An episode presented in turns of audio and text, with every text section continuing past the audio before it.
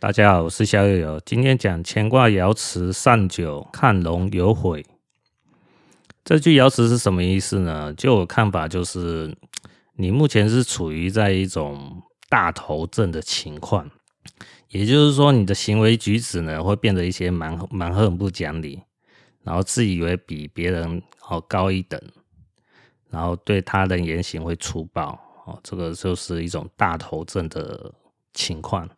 那当然，大头症的情况就是一个很不好的现象了，就是很容易做错事情，最后让自己会觉得说啊，我怎么做这些蠢事呢？然后感到很后悔。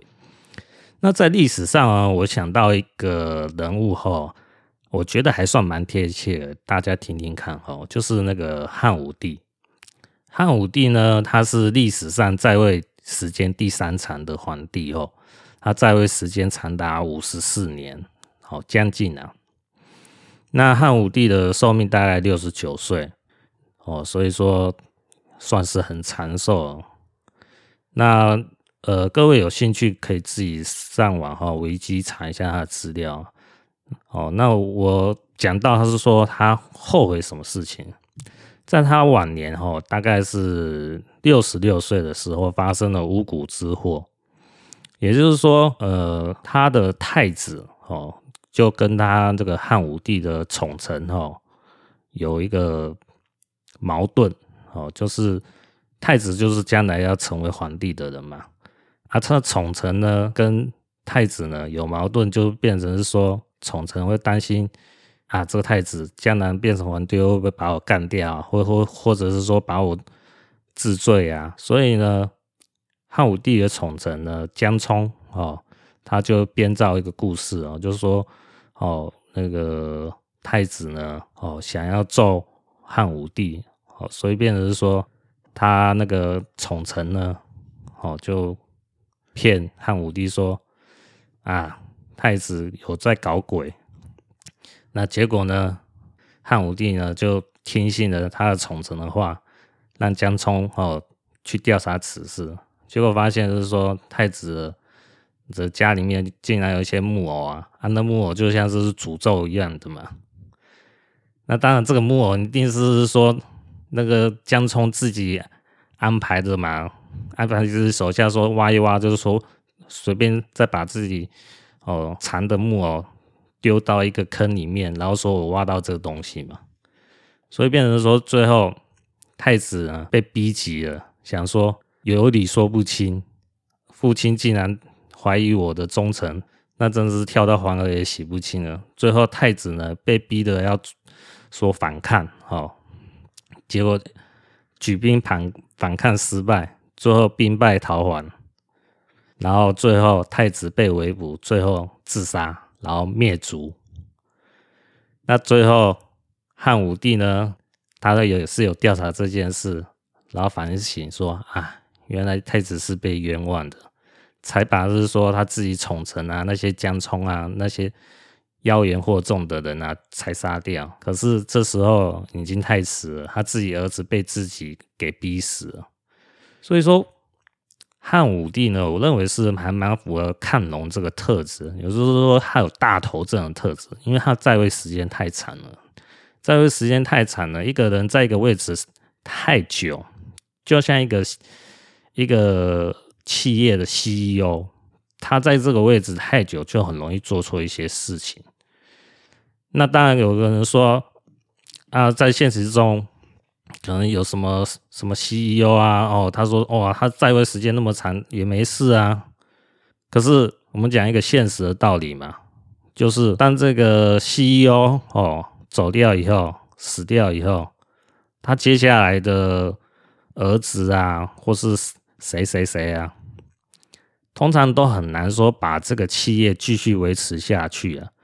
所以，我们东方的企业跟西方的企业还是有一个比较显著的差异啊。差异在哪边？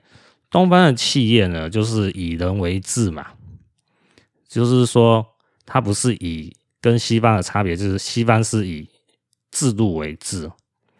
那西方就是它有专业经营人经营，所以它可以变成好几百年的企业流传下来。那东方呢，可能就长达五十年、六十年，等这个 CEO 哦，最高领导人死掉以后，这个企业就慢慢没落。所以看龙有悔呢，他就是比较建议是说，呃，你这个企业呢，哦的最高领导人在位时间到达一定程度以后，你只有要有自觉，就要退下来了。哦，这是一个呃，我们自己慢慢去看这个爻辞哈，去要去有一种体悟啊。那白话解释就到此结束，接下来讲义理。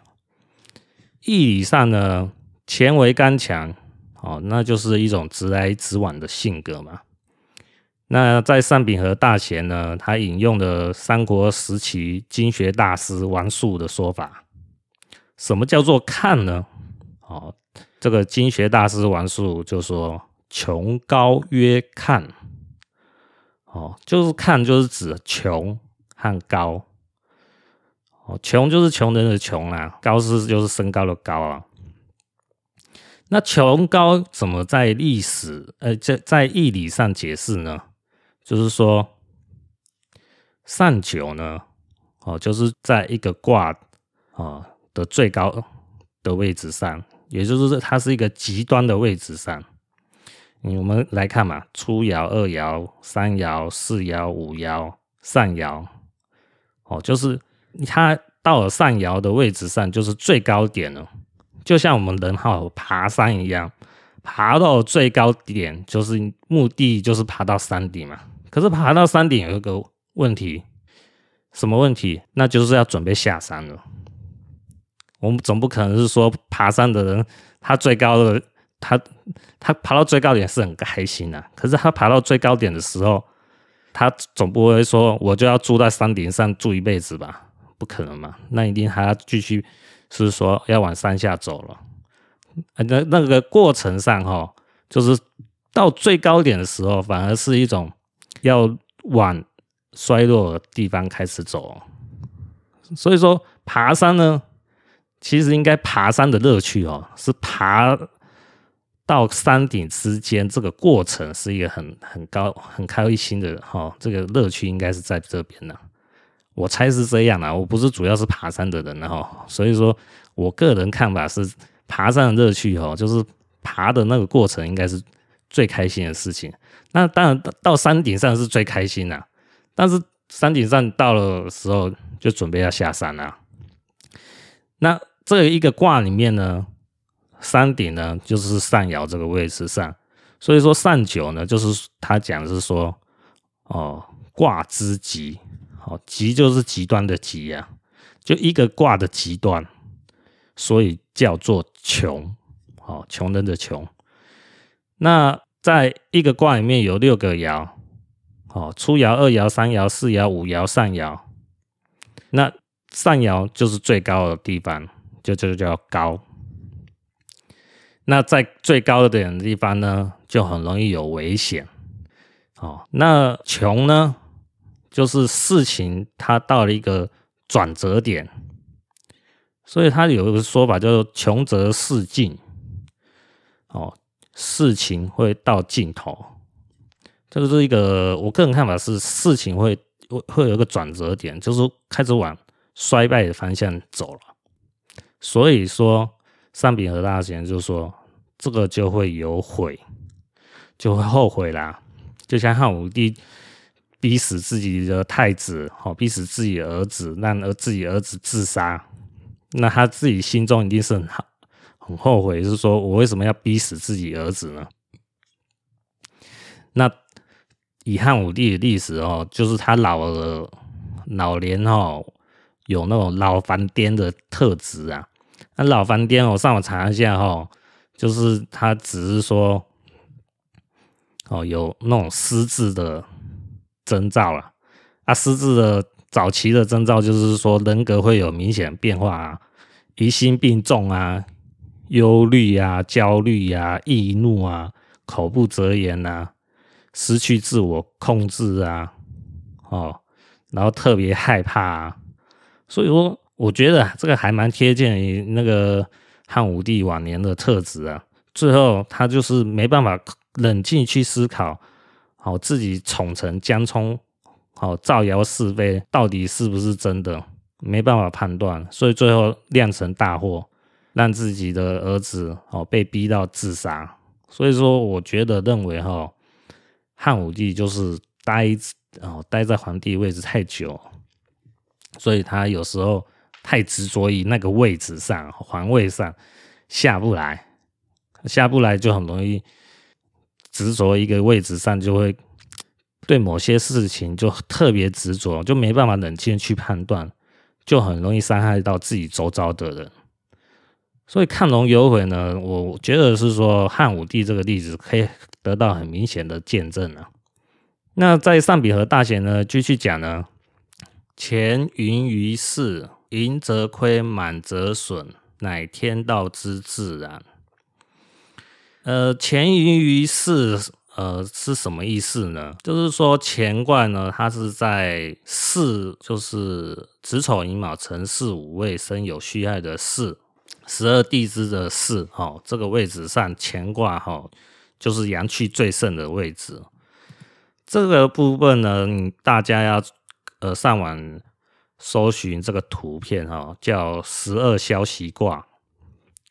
啊，就一二三四五六七八九十十一十二，然后消息就是消息互通消息有无的消息啊，十二消息卦哦，它会有十二个卦号排列出来哦。那我们可以看到是说，在乾卦哈，大乾卦哦，它就是在地支巳的位置上，所以叫乾盈于世啊，哦，就是满满则损。盈则亏，好，它就是有一个现象就出来了嘛，就是一个天道自然的现象就会出来啊。所以在《太玄经》这本书呢，他就讲到成功者退，啊，成功者退的意思就是指功成身退啦，就是你一个领导者哈，在自己位置上待一段时间后，就要找自己的接班人啦，自己就要退下来啊，不要一直赖在那个位置上。待在那个位置上太久哈，这个企业就会出问题了。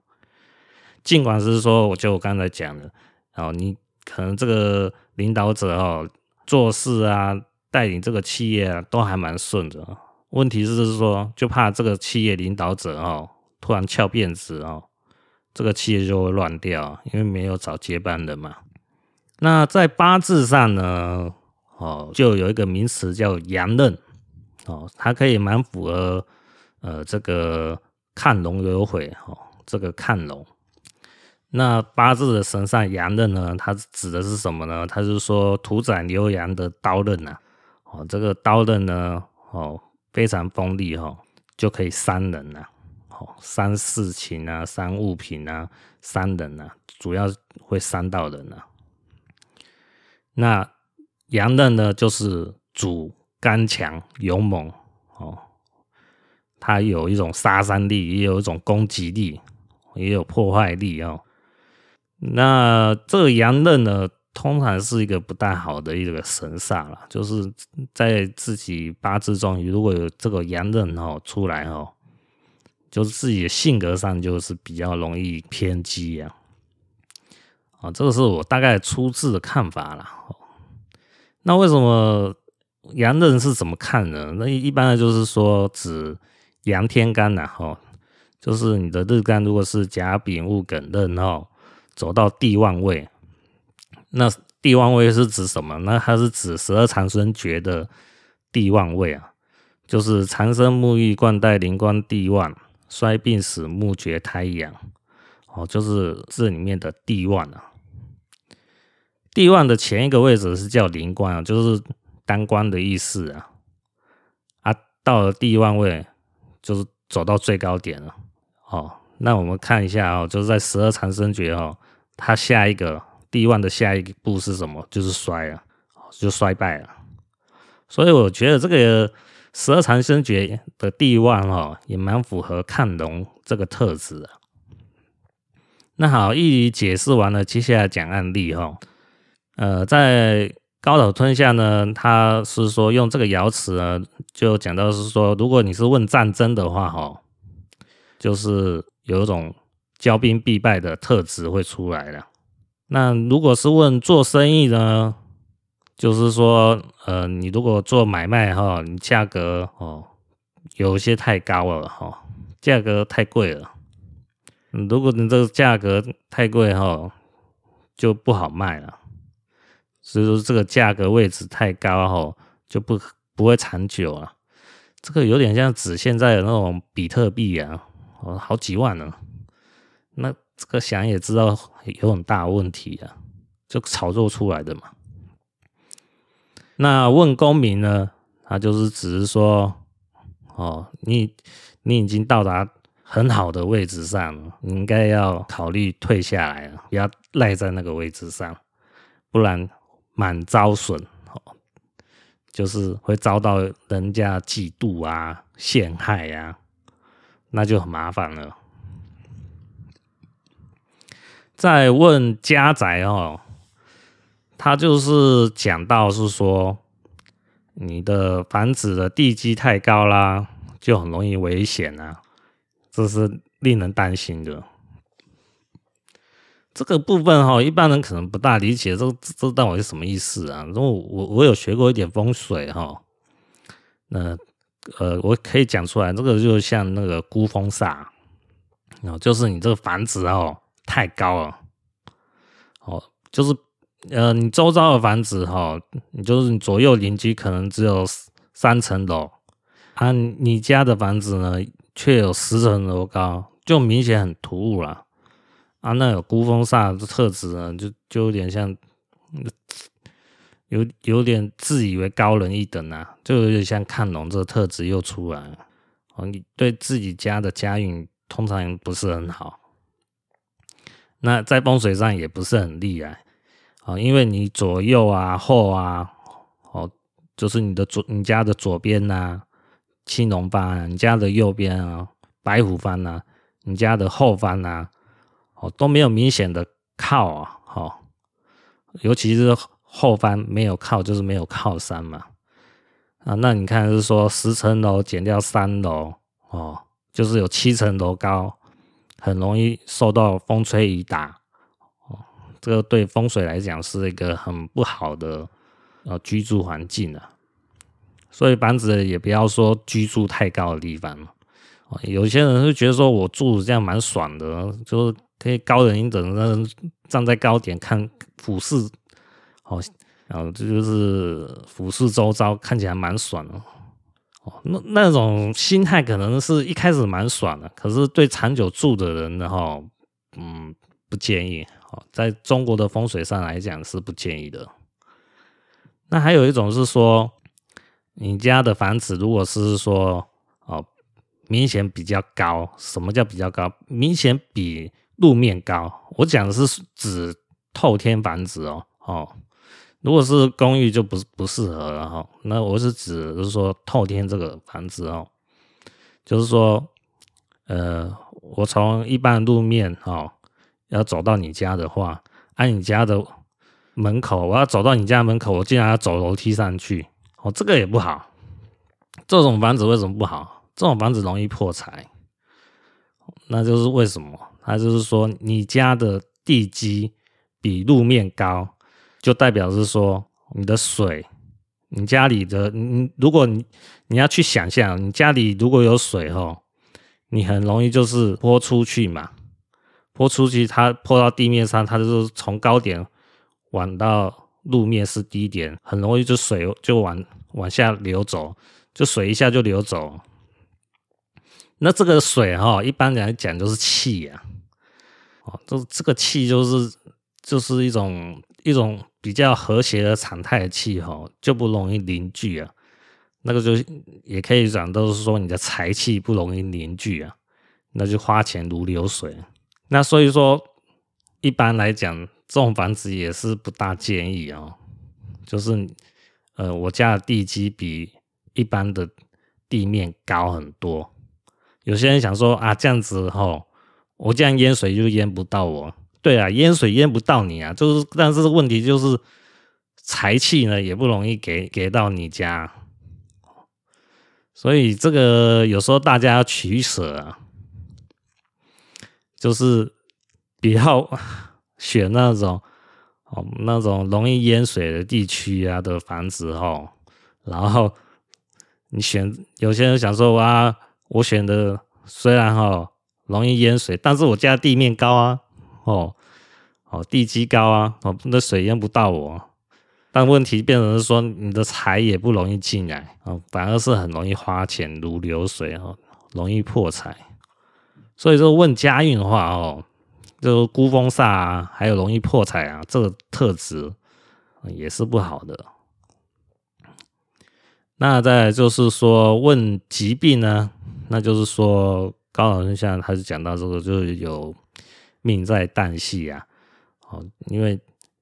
这个病症呢，哈，已经到最高峰，那就有点就病入病入膏膏肓那种情况了，危急呀、啊。接下来讲高岛敦象的案例哦。高岛敦象他说，他在每年冬至的时候啊，就会帮周遭的亲朋好友啊，或者是达官贵人啊，问明年的运气如何。那冬至是在什么时候呢？以今年二零二一年十二月二十一号哦，就是冬至。它不会像是说一般人想说，按我过完过年的时候，就是一月一号哦，就是农历一月一号的时候哦，才算是说过过年，我才问明年运气如何。其实，在今年的十二月二十一号国历哦。好，就是冬至的时候，你就可以问明年二零二二年你的运气可以如何？那有些人会觉得奇怪啊，为什么是这样呢？我之前有讲写过一篇文章哦，就讲到是说冬至哦是一年的开始啊。呃，这个我在二零二零年九月二十六号写的文章啊。那时候我在写这篇文章，我就讲到说，我有复习我师傅教的一些算卦啊、易经的内容啊。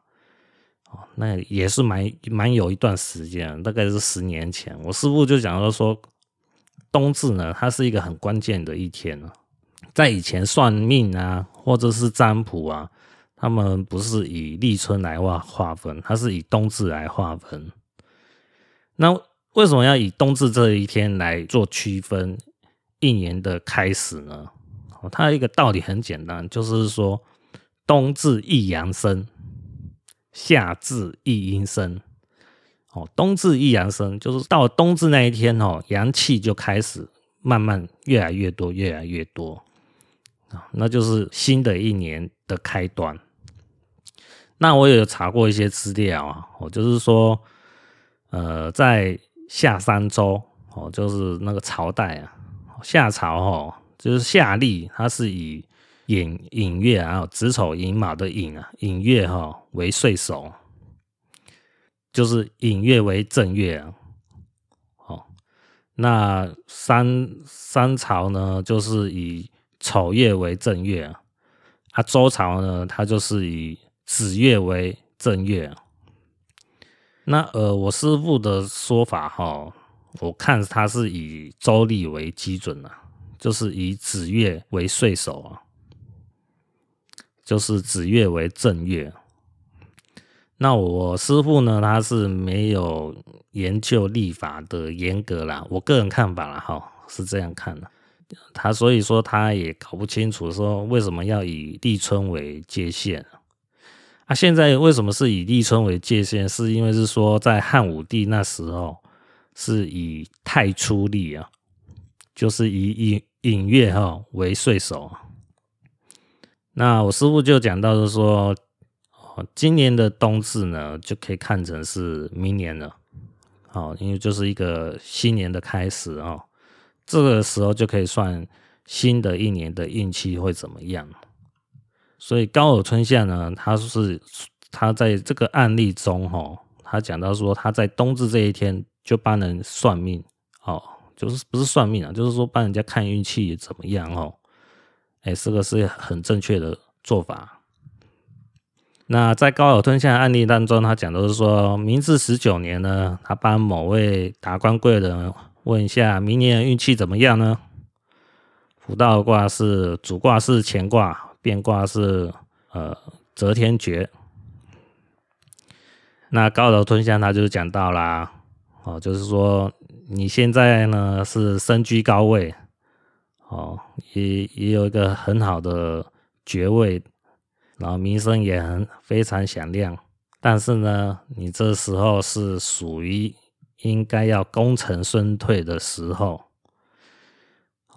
那我是建议你、啊，你这个时候就要好好退下来，不要。待在目前这个位置上太久，要不然你会后悔的，你会有一些后悔的事情会发生。那我知道你呢，呃，对人情练达，哦，对世事的态度非常老练，这个就应该不用我多讲了，你应该急流勇退哈、哦，应该知道这个道理啊。那你可以再期待，就是说往日呢。还可以再飞黄腾达，这个这个就有点像是安慰人家一下了，哦，就可以现在就可以辞职啊，哦，这样子呢就可以避开一些祸端了。这个是高岛吞象的建议啊。那这个卦案最后就说，后来果然如此战，哦，就是说对方也听信了这个道理啊，就是说，哦，功成身退。就辞掉目前现在的这个职位，然后避开可能的祸端。那至于说这位达官贵人是谁呢？那这个就不重要了，也查不到，因为他只说某位显贵哈，问明年的运气啊。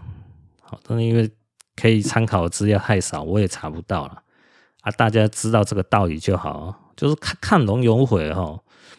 他就已经暗示，就是说，呃，你目前身处的位置，很不安全啊，然后你目前有那种大头症的的问题哈，所以说你应该反省反省自己哈，不要一直赖在这个位置上。现在已经不是你的舞台了，该退就要退，好，这样可以保留好自己的名声，也不会让自己哈一直赖在那个位置上，反而害了别人，也害了自己啊。